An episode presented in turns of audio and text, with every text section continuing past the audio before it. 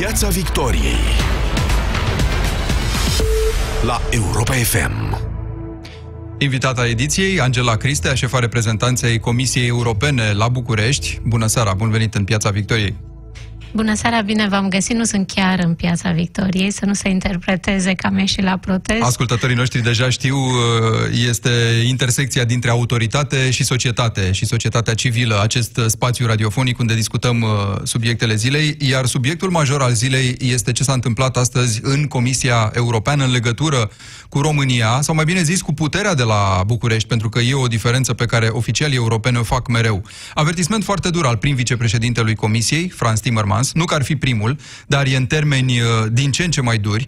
Domnia sa spune că le cere autorităților să se abțină de la orice modificări care ar putea fi aduse justiției, mai ales prin ordonanță de urgență, pentru că, înțelegem, uh, puterea cochetează tot mai intens cu ideea asta și ne spune ceva ce aș vrea să vă rog să ne traduceți. Dacă sunt motive să reacționăm, o vom face în câteva zile. Ce înseamnă asta? Ce fel de reacție? Despre ce avertisment e vorba?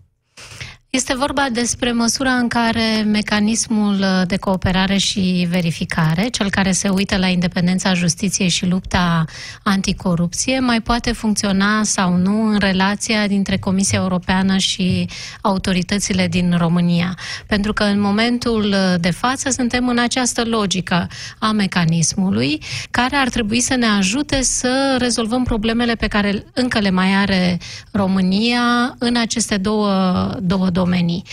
Dacă vom constata că nu putem găsi uh, soluții în cadrul uh, acestui mecanism, va trebui să ne uităm în, uh, în cutia noastră de instrumente și să vedem ce alt mecanism ne poate, ne poate ajuta. Și ce înseamnă alt mecanism în cazul de față, doamna Cristia? Pentru că l-am auzit pe Franz Timmermans vorbind despre un cadru de consolidare a statului de drept, adică? Exact. Noi avem deja în această trusă de scule, chiar am numărat înainte de, de a veni la dumneavoastră, avem vreo 10 instrumente diferite. În funcție de ceea ce se întâmplă, un instrument este mai potrivit uh, decât uh, altul. La aceste instrumente ne vom uh, uita și la o combinație între aceste instrumente pentru a identifica soluțiile cele mai bune pentru relația noastră noastră cu România, pentru că ceea ce ne interesează în cele din urmă este să avem un stat de drept puternic, rezistent în România, pentru că de calitatea statului de drept din România uh, depinde și calitatea statului de drept la nivel european. În trusa asta de scule intră și anumite forme de coerciție, de amendă, de pedeapsă? Pentru că lumea se întreabă. Da, sunt, sunt acele forme la care nouă ne place să nu fie nevoie să ajungem. Uh, deja se știe de uh, acea punere în neaplicarea, în întârzierea aplicării legislației comunitare, infringement. Um, în, în engleză, aceasta este o procedură care se poate finaliza la Curtea de Justiție uh, Europeană cu amenzi foarte mari. Noi sperăm să nu fie nevoie să, să ajungem acolo. Dar e un caz oarecum particular, pentru că în vreme ce ai o legislație europeană care trebuie transpusă în statele membre și dacă nu o transpui cum trebuie, primești amendă în această procedură de infringement. În cazul justiției însă înțelegem din replica autorităților române că fiecare țară are dreptul și știm că e așa la fiecare la propriul sistem penal. Deci dacă cineva, o țară, vine și face niște modificări Uh, cum se poate stabili că încalcă sau nu legislație europeană astfel încât să fie pedepsită? Păi este foarte simplu. Ne uităm uh, la legislația din țara respectivă și o comparăm cu obligațiile pe care același stat membru și le-a asumat în cadrul Uniunii Europene, pentru că toată legislația europeană este legislație aprobată de statele membre. Și aici, sigur, pe de o parte este vorba de competență, putem să ne închipuim o situație în care pur și simplu un Parlament Național nu și-a dat seama când a adoptat o lege că de fapt acea lege încalcă o altă lege adoptată la nivel uh, european sau este vorba de voință politică. Și în fiecare caz avem alte instrumente uh, pe care intervenim, cu care intervenim. Pe de altă parte, acest uh, instrument de infringement se folosește punctual. Ne uităm la ce lege europeană ar fi trebuit să intre în vigoare într-un stat membru și nu a intrat în, în vigoare. Sau pur și simplu statul membru nu a anunțat ce măsuri de transpunere a legislației europene în legislația națională uh, a luat. Mai avem cazuri mult mai complicate când există uh, riscul uh, unor probleme de sistem, uh, probleme, dacă vreți, generalizate legate de funcționarea statului de drept și pentru astfel de cazuri avem alte instrumente. Suntem datori și cu replica premierului. Viorica Dăncilă spune că nu înțelege de ce s-au făcut aceste considerații astăzi de la tribuna Comisiei Europene, pentru că nu există subiectul despre care se vorbește. Am parafrazat, dar esența declarației asta a fost. Da, am văzut această uh, declarație. Uh, subiectul, sau mai bine zis, subiectele îngrijorării uh, noastre sunt două proiecte de ordonanță de urgență care nu sunt pe zvonuri, sunt puse în consultare publică sau în, în aviz interinstituțional. Deci există deja niște texte uh, în spațiul public pentru două posibile ordonanțe de urgență. Asta în condițiile în care noi spunem uh, de mai bine de 2 ani uh, de zile că într-un domeniu atât de sensibil cum este uh, acesta, nu este cel mai potrivit uh, să legiferezi prin ordonanțe de, de urgență, pentru că de multe ori tipul acesta de, de legiferare scurcircuitează niște procese de consultare uh, publică foarte importante. Bun, acum uh, ministrul justiției spunea zilele astea că e atributul puterii să stabilească ce e urgență și ce nu. Noi știm că există această întreagă dispută în legătură cu un articol din Constituție, e articolul 115, care, da, lasă la îndemâna guvernului să dea ordonanțe de urgență, dar cu precizarea urgenței. Care e urgența în cazul ăsta? Pentru că uh, puterea de la București cochetează cu aceste ordonanțe încă din uh, ianuarie-februarie 2017. Sunt doi ani. Acestea, în care se tot vorbește sunt, de urgență. Exact, acestea sunt și întrebările noastre um, la care așteptăm uh, un răspuns din partea autorităților române. Unde este urgența?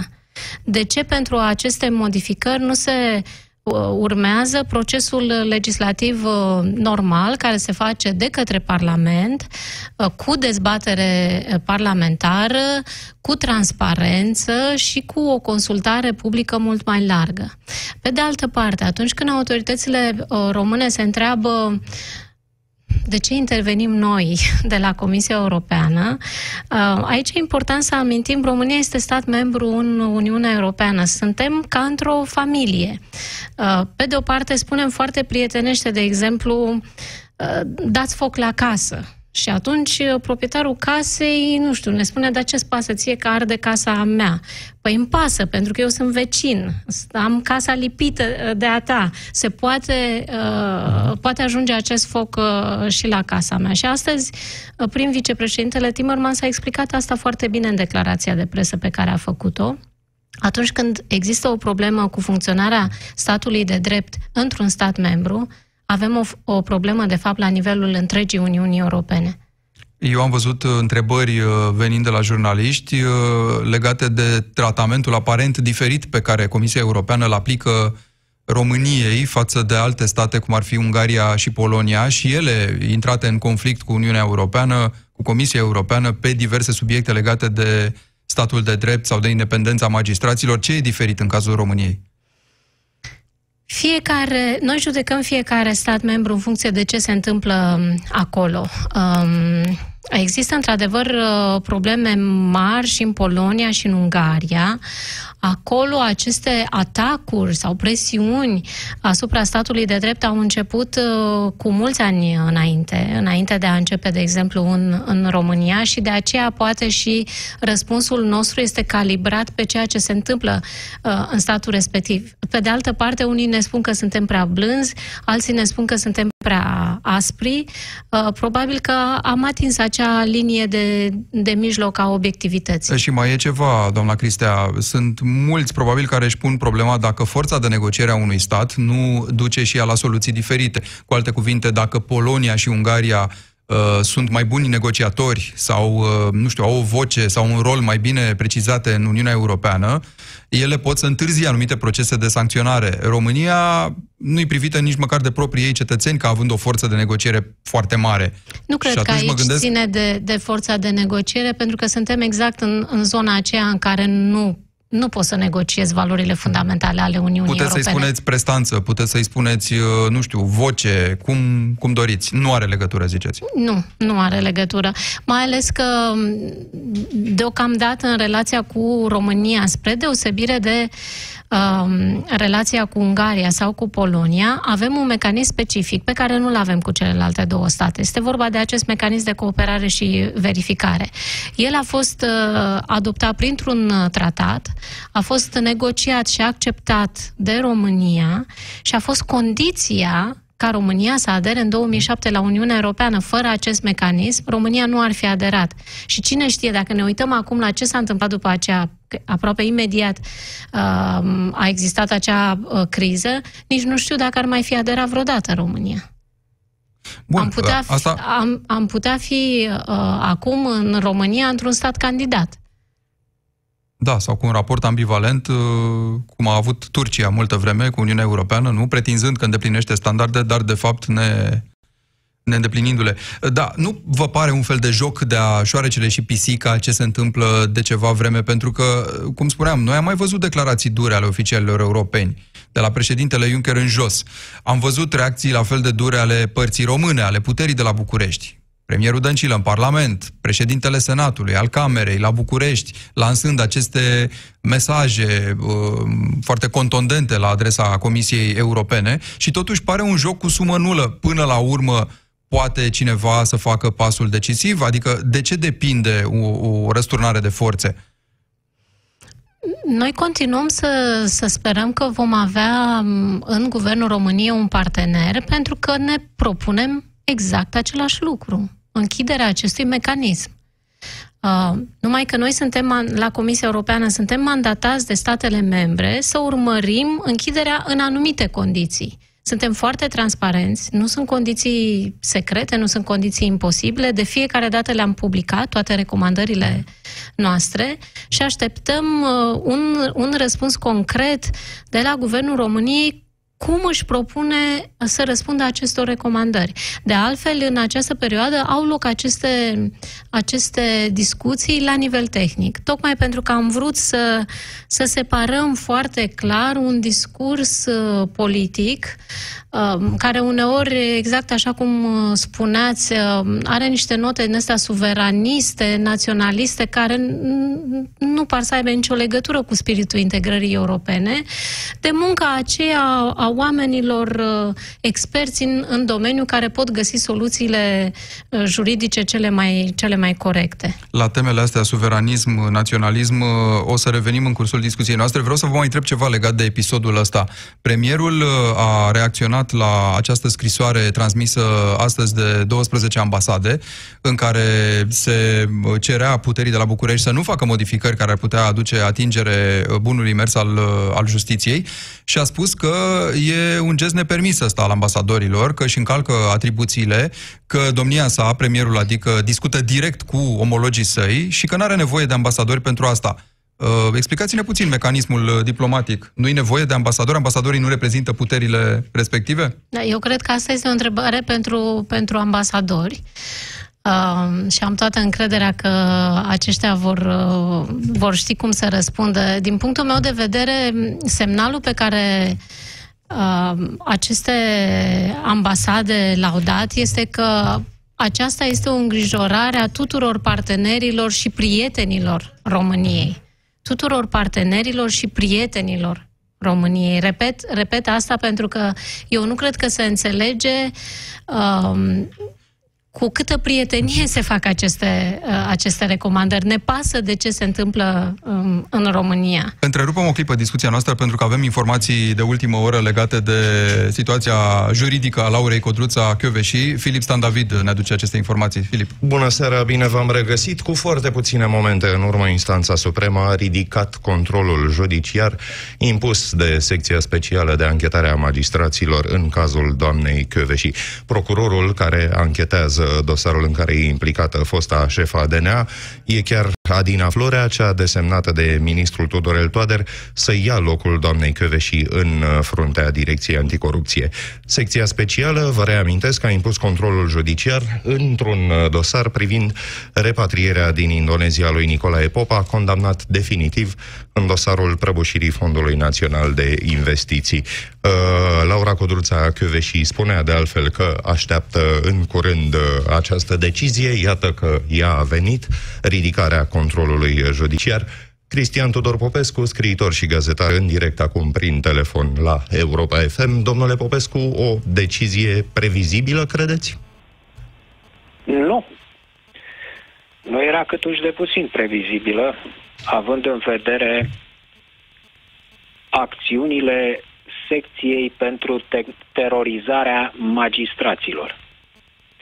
E vorba de această secție condusă de Adina Flore. Uh,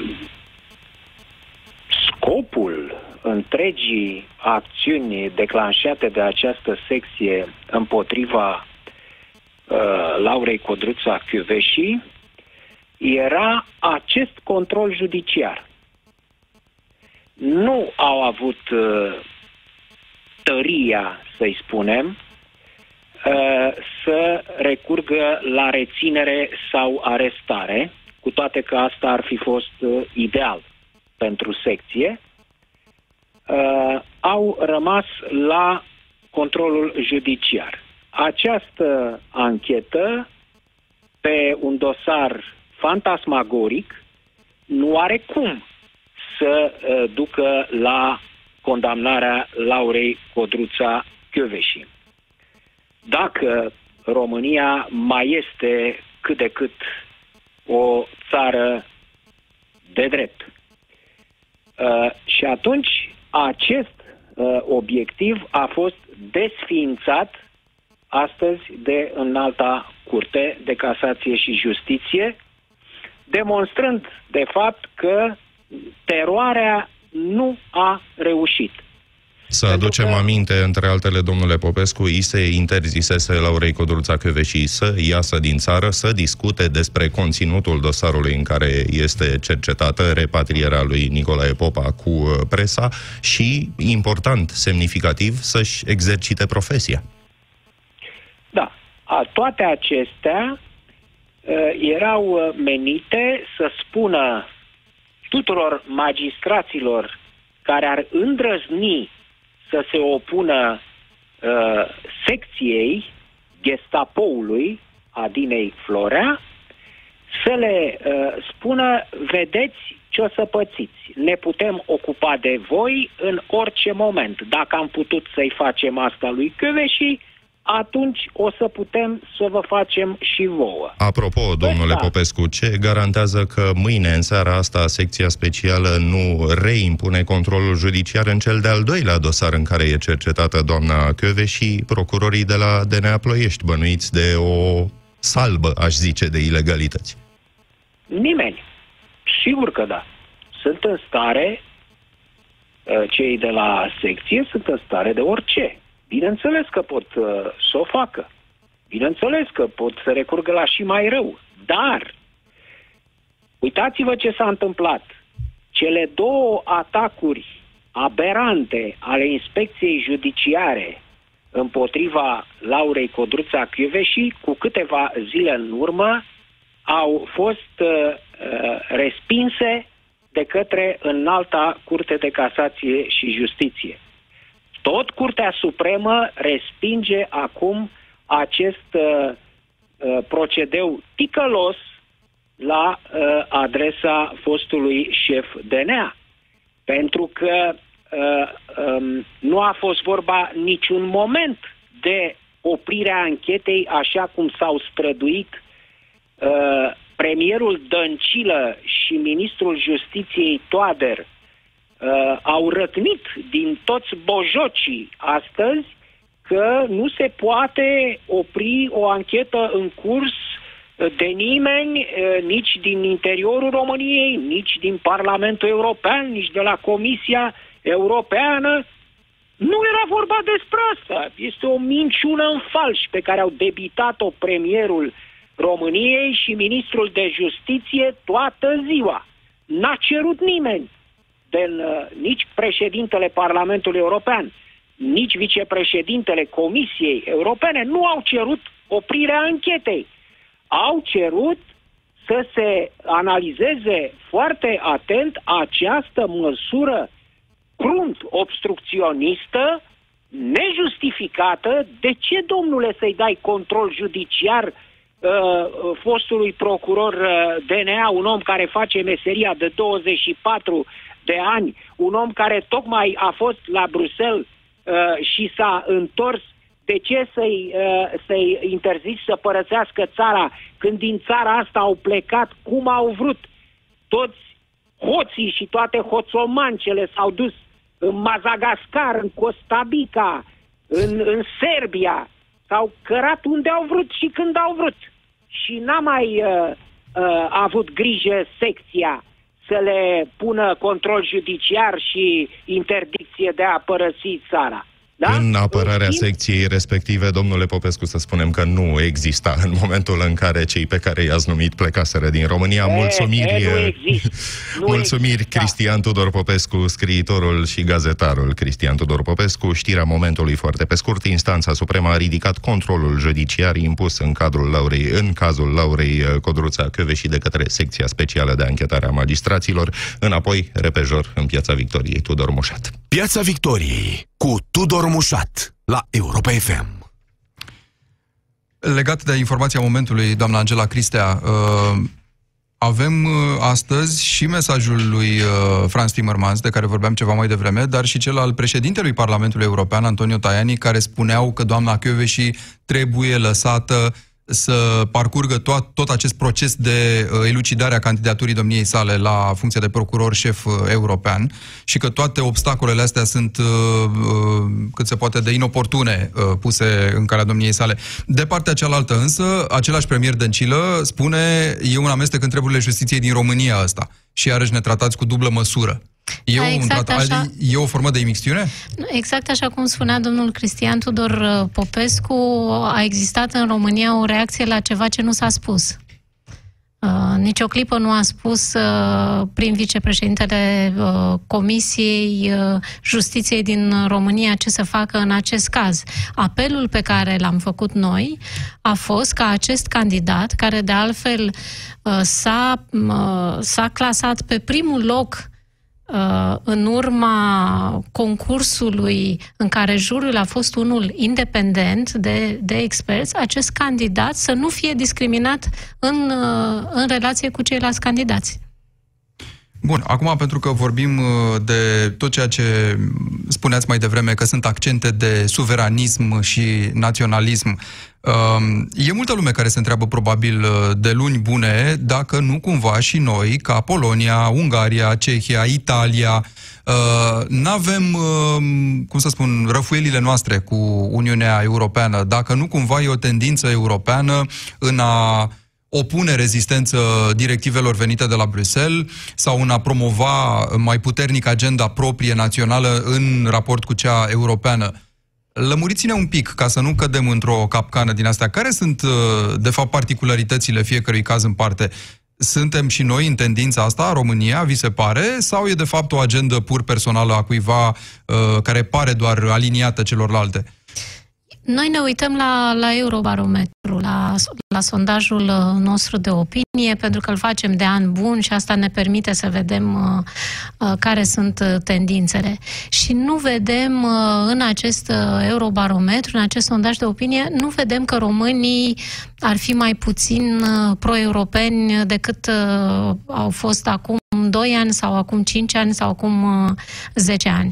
Deci nu cred că în România există um, la nivelul populației, cel puțin, această îngrijorare de ce suntem noi în Uniunea Europeană. Din potrivă, ne mai uităm la, la un aspect foarte interesant, la gradul de încredere al cetățenilor în instituțiile naționale, pe de o parte, și pe de altă parte în instituțiile europene ce vedem este că încrederea în instituțiile naționale este în scădere, încrederea în instituțiile europene este în creștere și diferența este în creștere. Dacă anul trecut această diferență era cam de 20 de procente, deci cu 20% mai mult aveau încredere în instituțiile europene decât în instituțiile naționale, acum ne ducem către 30%. Dacă aș fi politician în România, asta m-ar îngrijora foarte tare. Um, ca reprezentant al Comisiei Europene și pe mine mă îngrijorează pentru că mi-e teamă că acest transfer de încredere depășește mandatul pe care îl avem noi. Mi-e teamă că oamenii așteaptă uneori în mod nerealist soluții de la Uniunea Europeană pentru problemele care apar pe plan național și unde Uniunea Europeană nu are dreptul să intervină. Pentru că noi intervenim numai acolo unde avem bază legală. În unele domenii avem bază legală, MCV-ul ne dă o bază legală foarte solidă, în alte domenii nu avem o astfel de bază. Bun, dar cum rămâne cu percepția asta după care uh, Uniunea Europeană, acest uh, corp amorf, uh, funcționarii europeni, de fapt, încearcă să-și impună ei uh, nacafalele lor, iar uh, puterea, în cazul de față, cea de la București, încearcă să reziste și să apere. Vedem asta și din uh, sloganul de campanie, de tipul Patrioții în Europa. Sau ne apărăm interesele, sau ne amintim ce spunea doamna Dăncilă când s-a dus în Parlamentul European eu nu vin aici să dau socoteală. Noi suntem noi cu noi. Adică ideea asta că totuși cineva ne oprimă și noi trebuie să reacționăm și să ne vedem și de interesul nostru. Pe cine ne oprimă? În toate instituțiile europene sunt reprezentanți ai statului român. Deciziile care se iau uh, acolo se iau cu românii la masa la care se ia, uh, se ia decizia. România are un număr de voturi care nu se schimbă în funcție de uh, momentele de prietenie, de, de acord sau de dezacord uh, dintre România și Comisia Europeană, de exemplu. Are exact aceeași, aceeași forță de a contribui la luarea deciziilor la nivel uh, european. De asta, în astfel de, de declarații, dacă vreți, uh, naționaliste, suveraniste, este foarte multă ipocrizie. Cum poți să aprobi ceva, o, o, o, o directivă, să zicem, la nivel uh, european și apoi să vii acasă și să spui că ți s-a impus? Păi nu ai, nu ai votat-o acolo, alături de celelalte state membre? Ca să nu mai spun că mai există un principiu care este scris în, în Tratatul Uniunii Europene, principiul cooperării loiale. Ce cooperare loială avem noi în momentul în care spunem una la Bruxelles și alta la București, sau alta la Budapesta, sau alta în Vașovia și, și, și pot continua. Dar ele sunt asumate ca declarații politice. Nu poate nimeni să te pedepsească în baza vreunui tratat, pentru că la Bruxelles spui una și la București vii și spui alta. Exact. De asta noi uh, ne uităm cu o oarecare detașare la declarațiile politice. Sigur că uneori ne mai supără, dar nu vorbele contează atât de mult cât faptele. De altfel, acesta a fost și mesajul dat astăzi de prim vicepreședintele Comisiei Europene uh, vis-a-vis de angajamentele pe care și le ia în această perioadă uh, România de a soluționa, de a găsi soluții la recomandările uh, din rapoartele pe justiție și pe lupta anticorupție. Este foarte bine că primim astfel de, de angajamente, dar așteptăm să vedem și, și măsuri concrete. Alegerile europarlamentare de la sfârșitul lui mai o să dea și viitoarea Comisie Europeană, de fapt. Ehm, la ce vă așteptați? Cum se vor desfășura? Ehm, care e tendința, să zicem, contextul, fundalul pe care se desfășoară? Iarăși ne uităm la studii. Noi ne bazăm foarte mult pe Așa. studii, de asta solicităm, de exemplu, și României să facă studiu de impact înainte de a lua uh, o măsură, pentru că este important să poți să anticipezi uh, efectele în viața societății sau în, uh, în economie. Studiile ne arată că există o mare deschidere a cetățenilor către ceva nou în politică. Ne arată că nu mai au foarte mare încredere în capacitatea partidelor tradiționale de a veni cu soluții eficiente la problemele cu care se confruntă cetățenii. De aceea ne așteptăm uh, la un uh, rezultat bun al partidelor noi, de orice tip ar fi ele. În unele țări sunt partide noi pro-europene, în altele țări sunt partide noi anti-europene.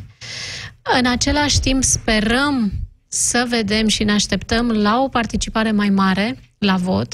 Mizele par să fie mai importante de data, de data aceasta și atunci sperăm ca Parlamentul care va reieși uh, din, din aceste alegeri uh, europene să fie unul votat de cât mai mulți uh, cetățeni, pentru că, în general, o minoritate dintre cei cu drept uh, de vot participă, de fapt, la vot, își exercită acest vot. Și acesta este și apelul nostru către toți cei care au acest drept, nu-l aruncați la gunoi.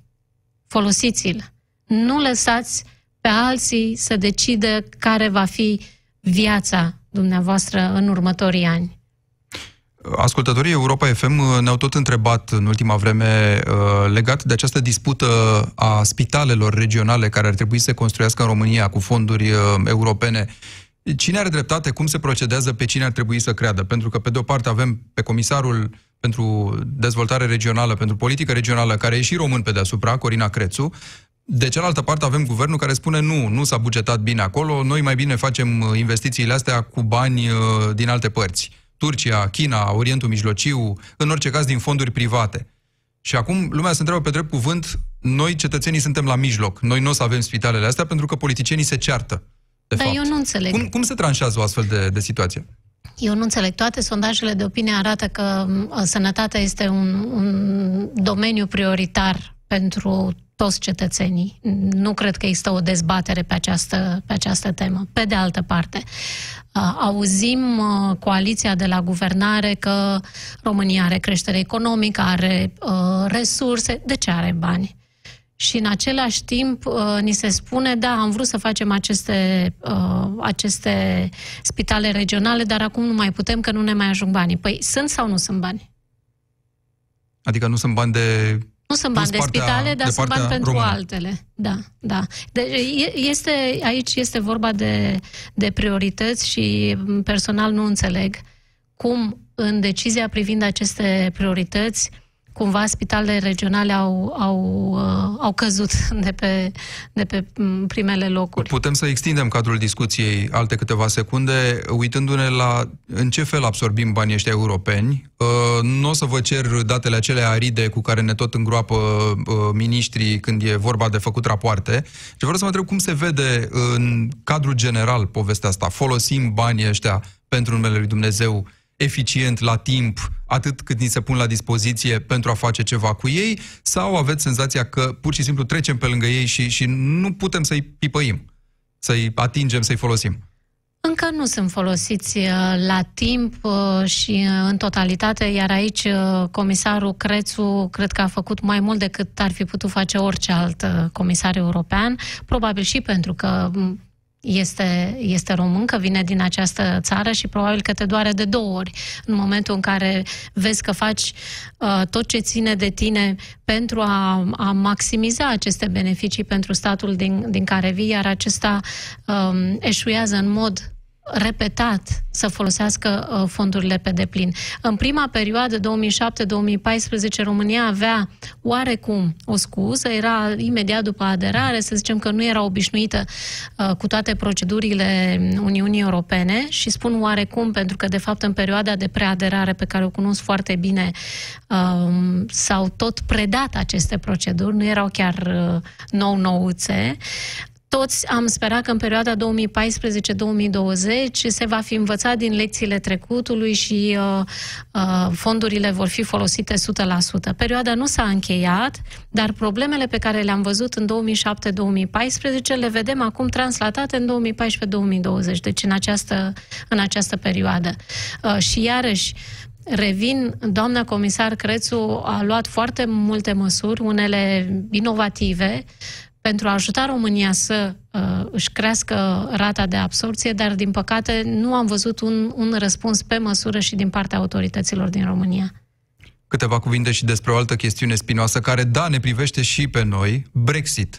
Uh, Uh, e halucinant ce se întâmplă la Londra zilele astea. Parlamentul respinge pe bandă rulantă toate propunerile venite de la guvern de acord de ieșire a regatului din Uniunea Europeană. Uh, nu o să încercăm neapărat să ne lămurim ce vor ei, dar încercăm să vedem de partea cealaltă ce vrea Uniunea Europeană în acest moment și care e relația viitoare cu, cu Regatul Unit. Că asta ne interesează pe toți. Până când se poate prelungi termenul ăsta de ieșire? În ce condiții? Ce vrem noi? În primul rând, noi nu am vrut ca, ca Marea Britanie să iasă.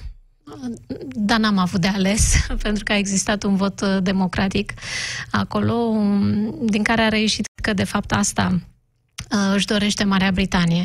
Ce vrem acum este să avem o ieșire cât mai ordonată, astfel încât uh, impactul negativ să fie cât mai mic. Vorbim aici de damage limitation, de limitarea pierderilor, pentru că suntem, din păcate, în această poveste a Brexitului, suntem într-o situație de lose-lose, nu avem cum să câștigăm, toți vom, vom pierde și atunci încercăm să uh, limităm uh, aceste, aceste pierderi, uh, pe de o parte, uh, pentru Marea Britanie, dar mai ales acum ne interesează pentru noi Uniunea Europeană, pentru cele 27 de state membre uh, care rămân.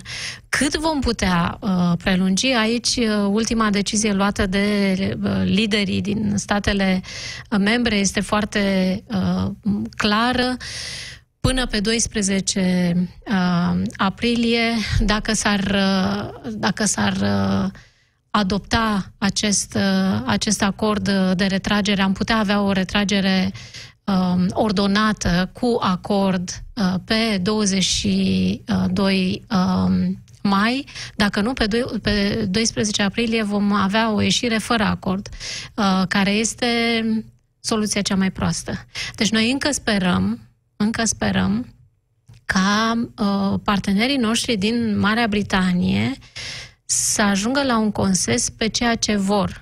Așa cum am spus, ne este destul de clar ce nu vor și sunt foarte multe variante pe care nu le doresc. Acum să vedem și, și, și ceea ce vor. Pentru relația viitoare ne dorim o relație cu un partener strategic, o relație cât mai bună. Avem o comunitate de valori care nu se schimbă între noi și, și Marea Britanie, dar depinde, desigur, foarte mult de felul în care se produce acest, acest divorț pe care, încă o dată, repet, noi nu l-am dorit.